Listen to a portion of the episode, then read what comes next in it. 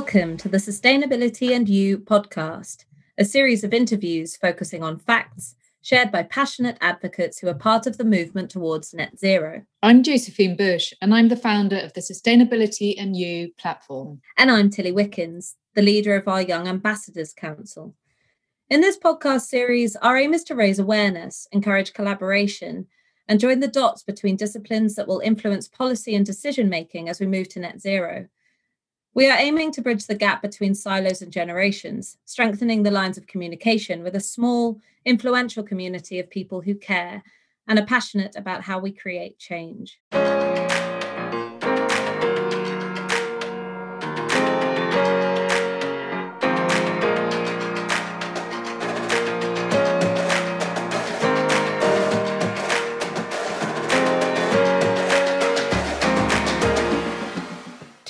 Distinguished guest is Tony Juniper, Chair of Natural England.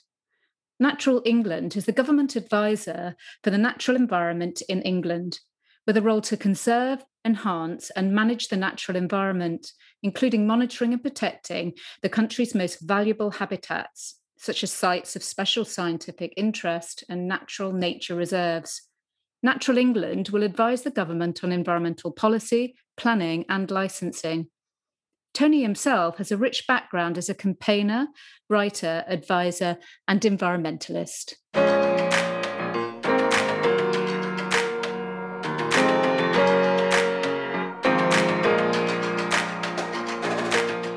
Tony, it is such a pleasure to have you with us today. Welcome to the Sustainability and You podcast. Hello.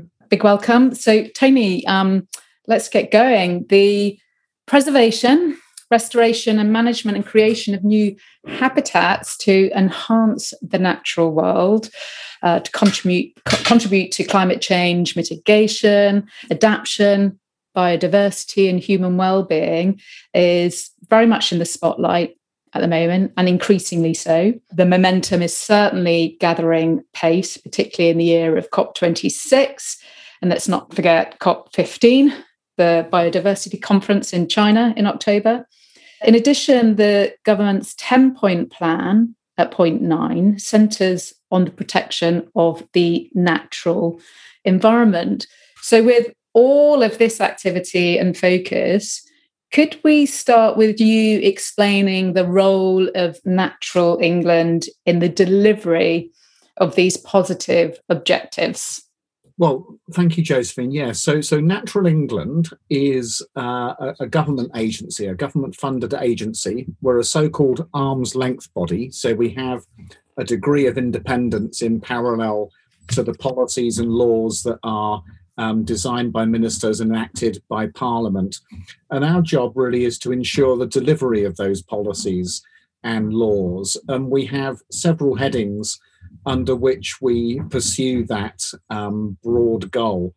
So, one is through being the government's policy advisor on the natural environment. Uh, and so, giving advice, science based advice uh, to ministers on how they can achieve their goals.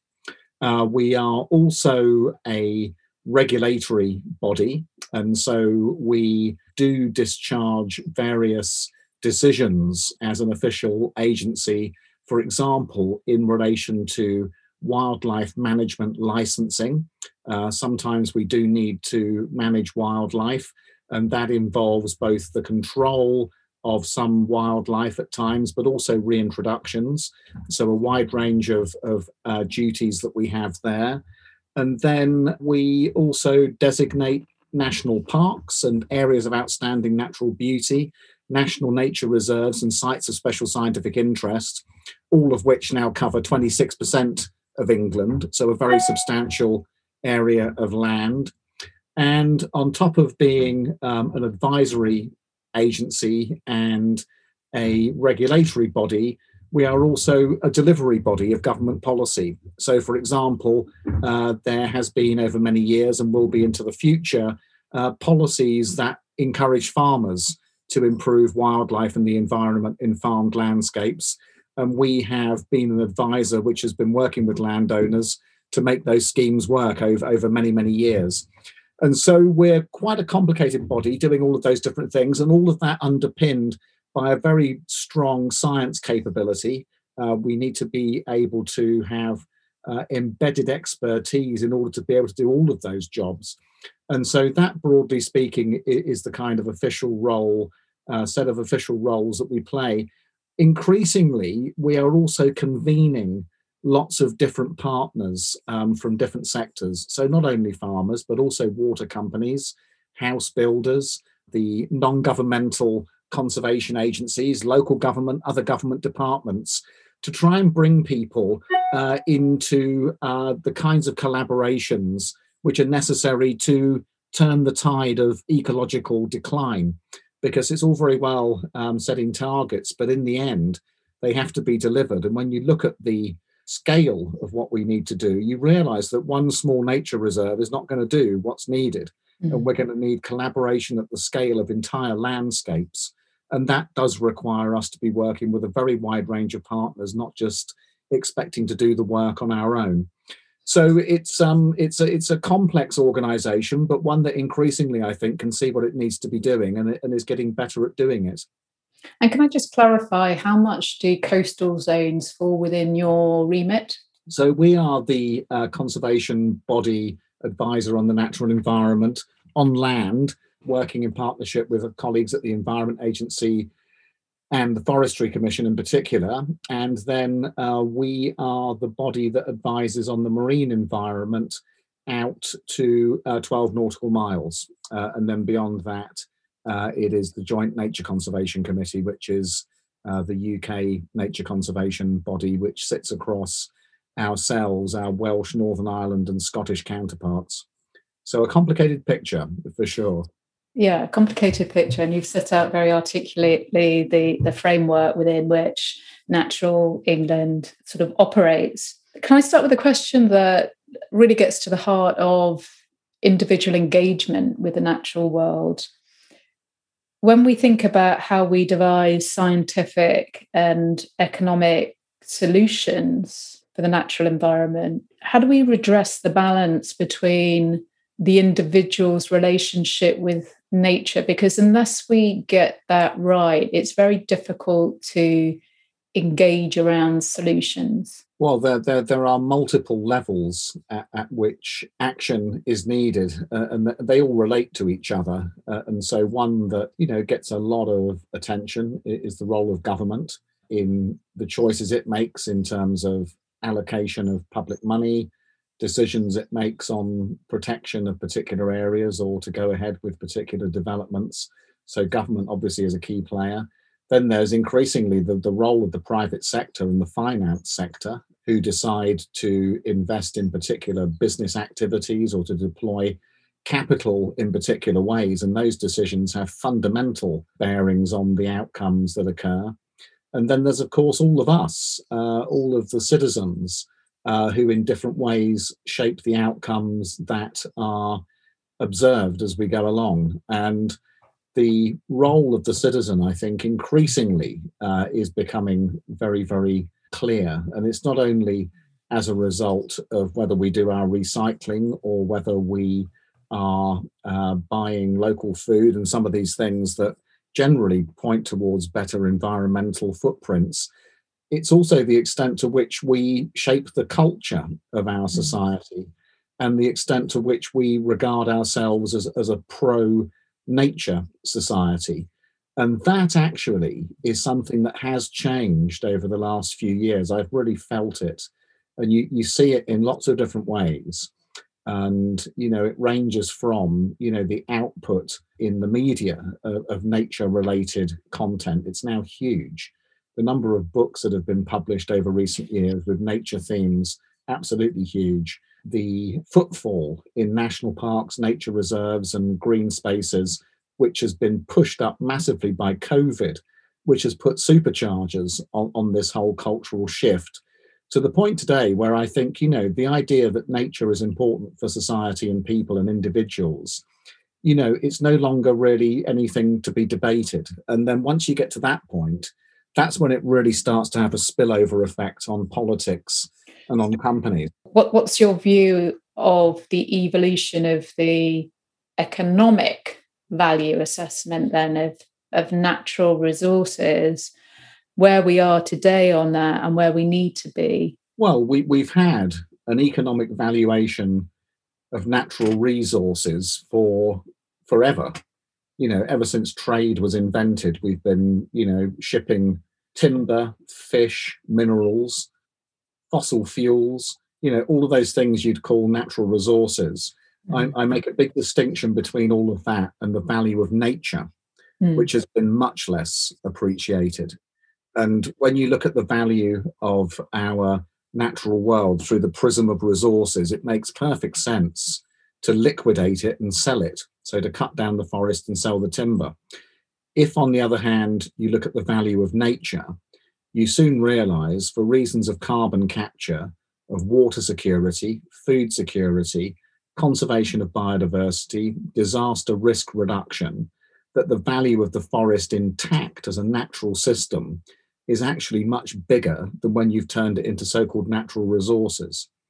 And so this has been a much more recent shift in understanding, and it starts probably in around 2005 with the publication of the Millennium Ecosystem Assessment, followed about five years later with the publication of the Economics of Ecosystems and Biodiversity, followed by work at the World Bank, amongst other places, uh, looking at the value of natural systems to economic and social systems, and then the work of the Natural Capital Committee in this country, followed by most recently the outputs of the review led by Professor Sir Partha Dasgupta, uh, the so called Dasgupta Review.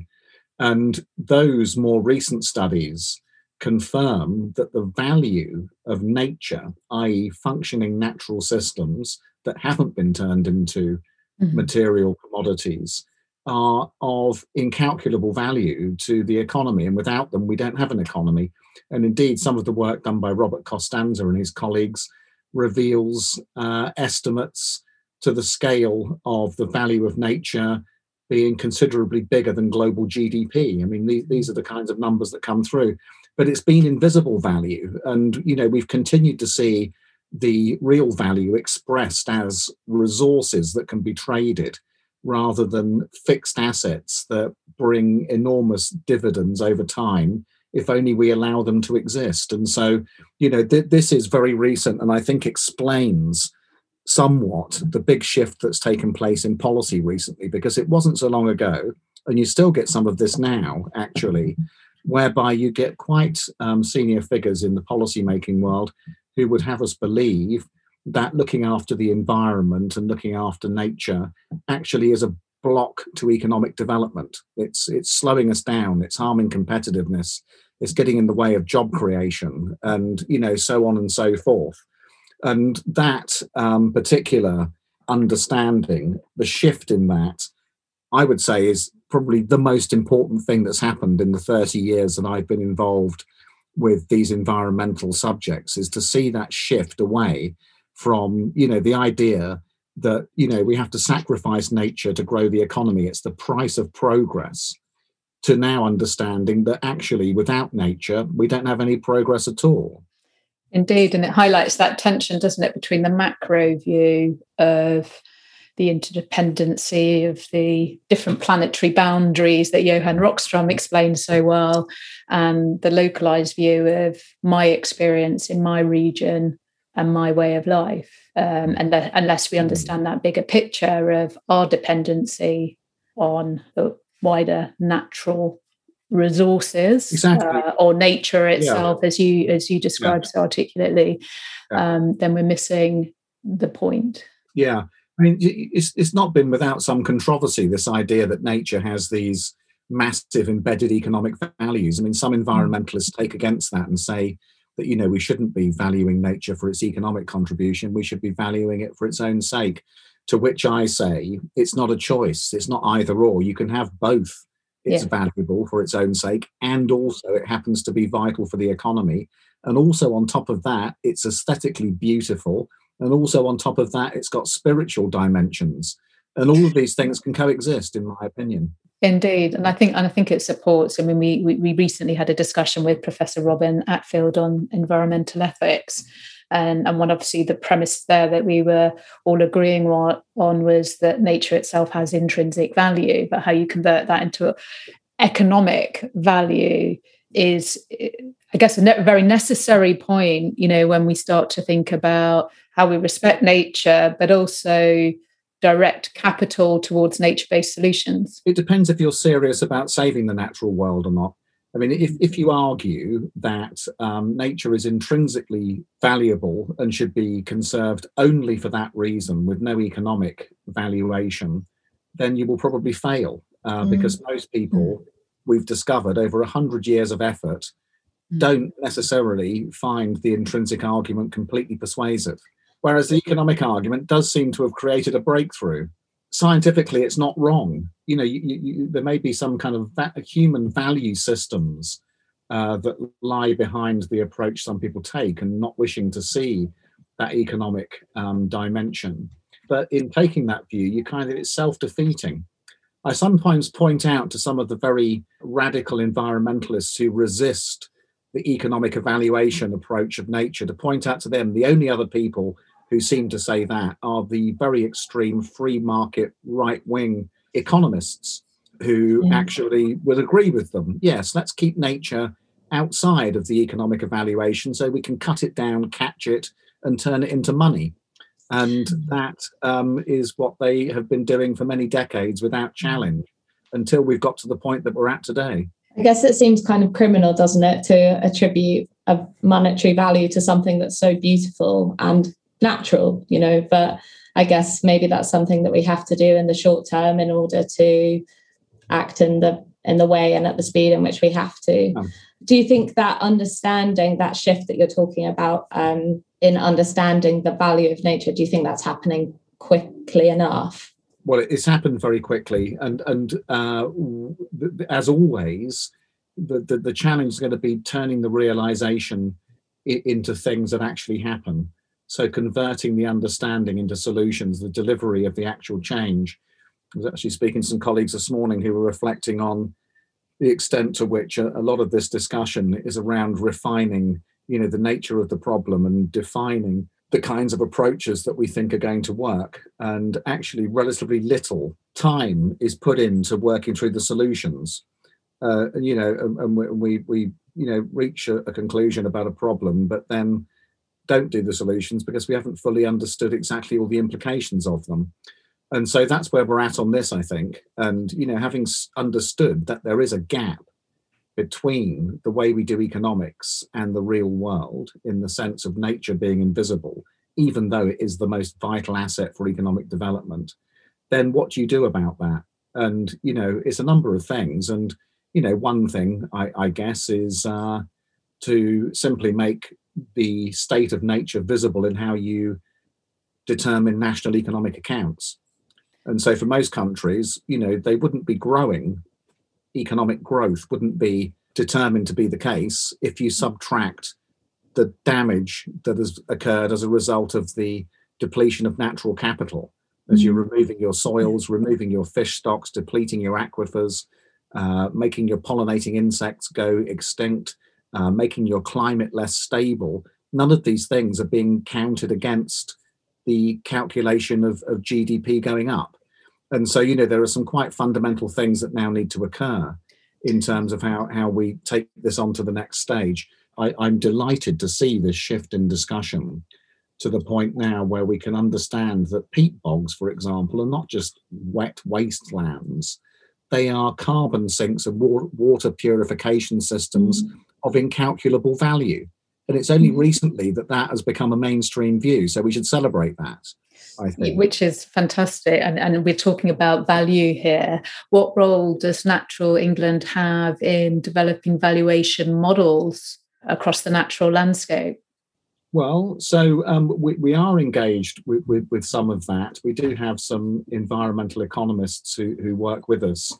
And so we're constantly engaged with government in these discussions. And indeed, one of our economists uh, was a member of the team working with Professor Sir Partha Dasgupta on the on the economics review. So we're embedded in these discussions and advise government on how best to not only undertake some of these valuation exercises, but then also turning them into different ways of, of looking at those particular elements of the natural system. And actually, the peatlands is a good example where, over recent months, um, government has moved to create a very substantial new fund, uh, many tens of millions of pounds, to be used to restore these ecosystems. And in part, that is because they're really interesting and they're fascinating repositories of biodiversity, but also, you know, understanding that they've got huge value for reducing flood risk and rivers running clear and catching carbon, all of which have become, you know, quite pressing government priorities during recent times. And so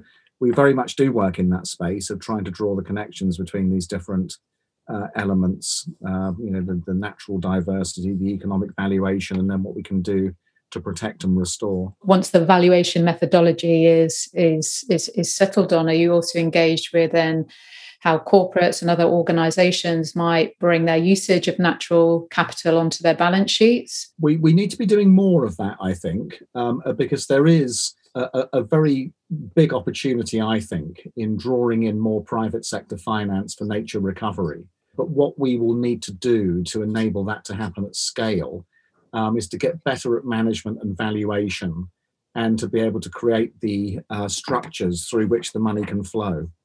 Uh, so, for example, various airlines, controversially, but they're doing it, they're looking for offsets, uh, carbon offsets. Would it be possible to find a credible way for some of that money to be deployed in the recovery of England's woodlands and peatlands? I don't know. Um, but those are the kinds of questions that probably could do um, with some more scrutiny uh, to the point where we can be much clearer and more certain about what good outcomes would look like. And you know that would be a benefit for the for, for the environment but of course also a benefit for people making those investments so that they know that they actually have done some good rather than done something that may be you know to some eyes uncertain or questioned in a way that they can't give all of the answers yeah isn't that sort of economic valuation work really critical yeah. to yeah. driving solutions and innovative yeah. finance and investment structures that help exactly. move the needle on this. So, it, are you aware of timelines that we're setting to to to really arrive at workable conclusions? I don't think there's any any any timelines that have been set, but what you can detect now is a very significant level of activity with lots of different people now paying attention to it. And it's not just the environmentalists anymore; it's the investors and it's the big corporates. So that is changing too, uh, very very quickly. And and again, to be welcomed uh, as, as part of you know the necessary changes we need to make.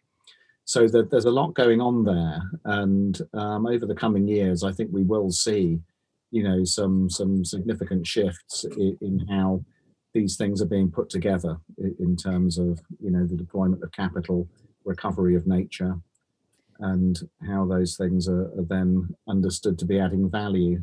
The um, the thing to add though to all of that is that you know you don't necessarily have to go down this route of attracting private sector finance as the only thing which is going to be able to help solve these problems. You know once, once you've done the valuation and you know this is true with peatlands again as a good example once you've done the valuation then it's not only a question of, of how you attract the money in to be able to restore and protect those systems it's also a way in which you get different regulatory decisions. Uh, and so, you know, government recently laid uh, some new regulations to heavily restrict the burning of, of certain peatlands in England, um, which were being burnt on an annual basis. And, you know, part of the reason why that particular decision was taken was, you know, this emerging value uh, that was being explained uh, yes. around these systems. Yes. Not only the fact they're very kind of interesting ecologically. Well, it raises a very important point, doesn't it, around the value of of preservation as well as enhancement, and where do you strike yes. the balance between that? Because we need to mm-hmm. preserve what we've got. We do, as well as invest in enhancing new and other habitats. We do, and um, well, this is another very significant shift that's occurred in, in the last five years in, in the conservation world is the insertion of this new phrase, which, you know, it's very simple and therefore people hardly notice it. But these days we talk very much about nature recovery, whereas five years ago we talked very much about conservation. And so conservation implies hanging on to what you've got. Nature recovery has got a whole different connotation to it. It's about putting back a lot of what's gone. And so, you know, this then in part is built upon the realization of how valuable nature is to society and the economy in practical ways as well as those moral and aesthetic ways. And as a result of that, you can then make the case that we don't have enough nature anymore, thereby invoking the idea of nature recovery. So, you know, a few years back, you know, nature, yes, we'll hang on to some last little bits as a kind of a museum collection. That was one approach because, you know, it didn't seem to have much value.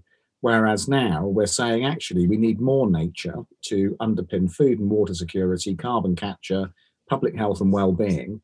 Therefore, we need more of it.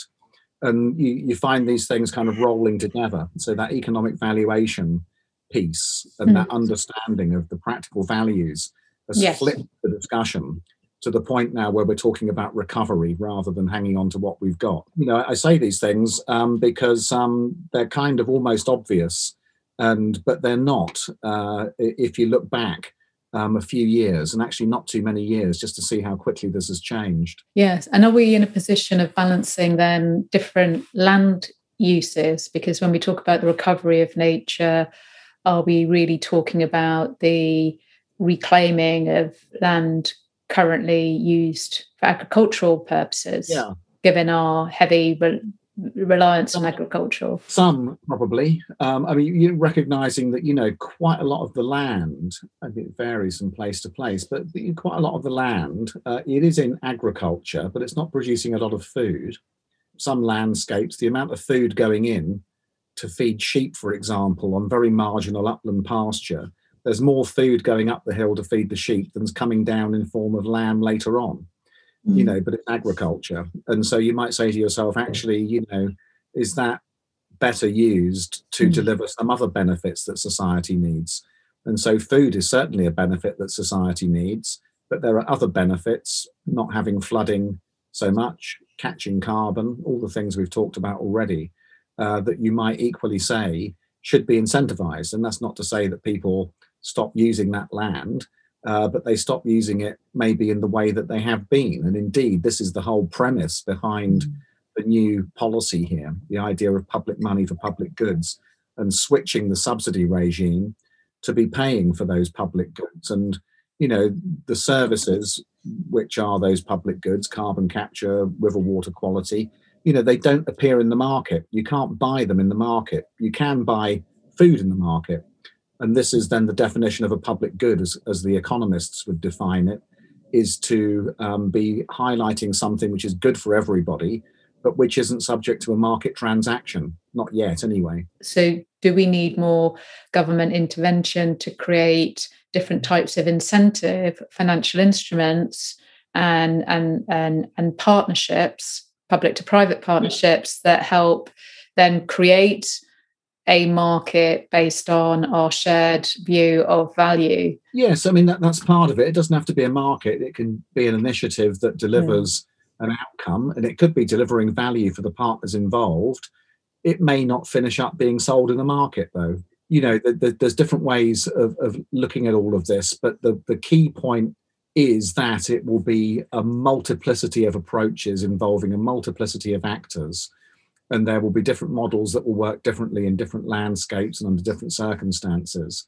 And that point about partnerships that you just made is, is really the critical one. And this is why recently we have evolved the, the mission of Natural England. We now say that our task is to be building partnerships for nature's recovery.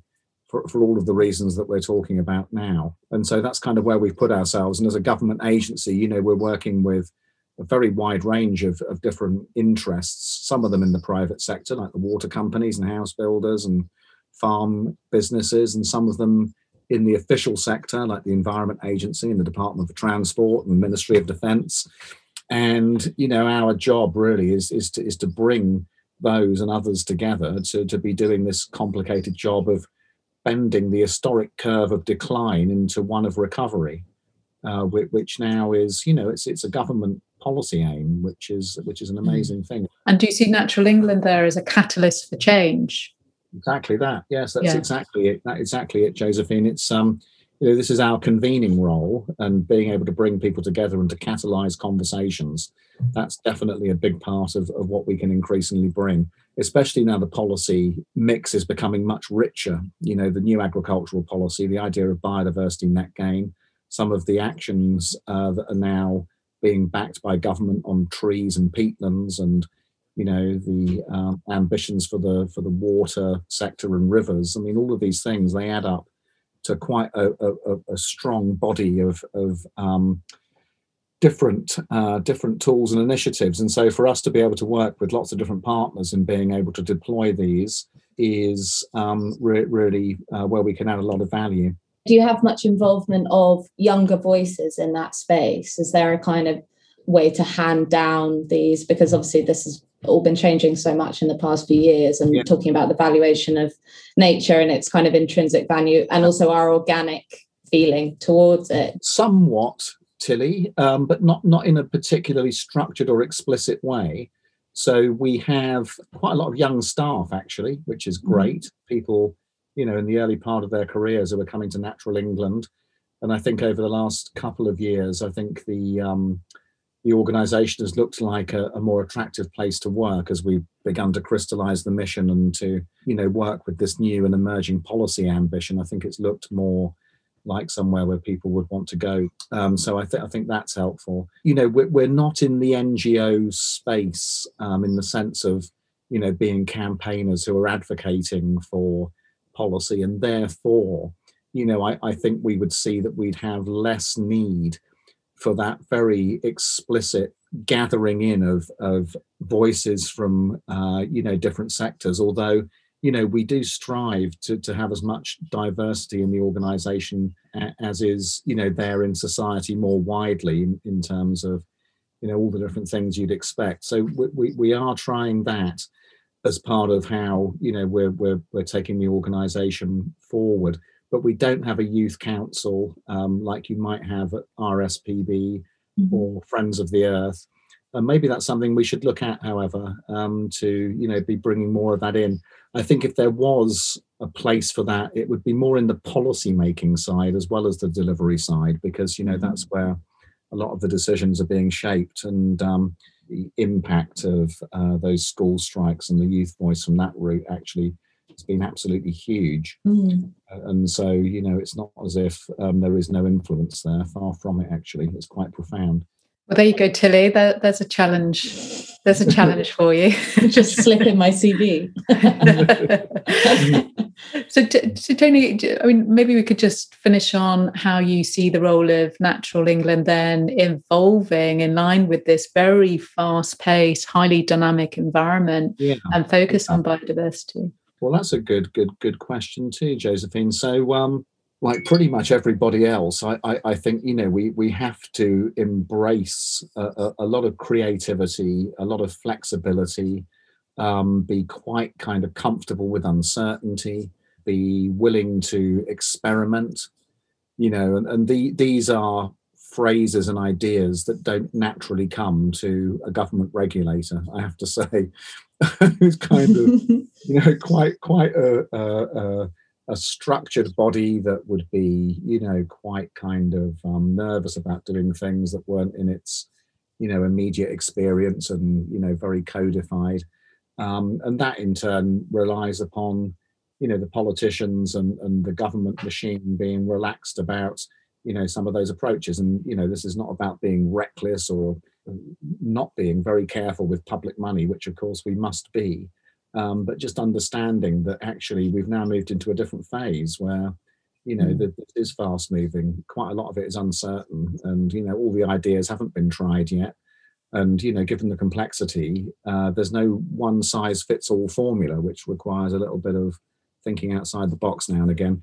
But you know, from what I've seen of, of the Natural England team, over the last couple of years that they seem very much up for that and uh, are indeed already doing it. And some of the things that we've done over the last couple of years, um, well, some of them have been very long burns before that. You know, the, these are new big ideas that are being trialed that are working.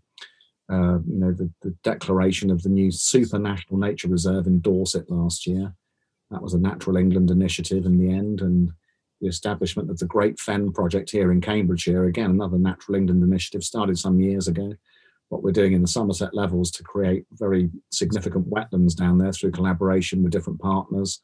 Again, you know, this is this is work that um, you know has not really been done before, and so you know, I've every confidence that, that we can rise to this challenge and make the most of this this this very special moment that we're in, where finally the, the world seems to be waking up and the penny is dropping. And you know, I always think of England as being, you know, the place where, in many respects, the modern world was created. I mean, this is where we invented intensive industrial agriculture um, in the 1700s, 1800s, and of course, it's the cradle of the industrial revolution it was the first country to urbanize in the world, England. And if you look at the big trends now that are shaping the world, it's like fossil fueled industrialization, intensive agriculture, urbanization. These are all the things that have created the environmental crisis in different ways. And so, could England be the place where we show how you can have a revolution, which is an ecological one, and do all the things that societies must do in bringing comfort and security to the people but at the mm-hmm. same time recovering the environment. And so, if we can't do it in England, where can we do it? Is my question. Well, that's a great um, place to, to to finish and a great call to action, mm-hmm. Tony. You've you've very much put yourself in the spotlight, even more so with that uh, rallying call for natural England and England itself as as the leader here. And with COP26 and COP15 on the horizon, um, I'm sure you're going to rise to the challenge. Thank you so much for your time pleasure. today. It's been an absolute pleasure. Thoroughly enjoyed it.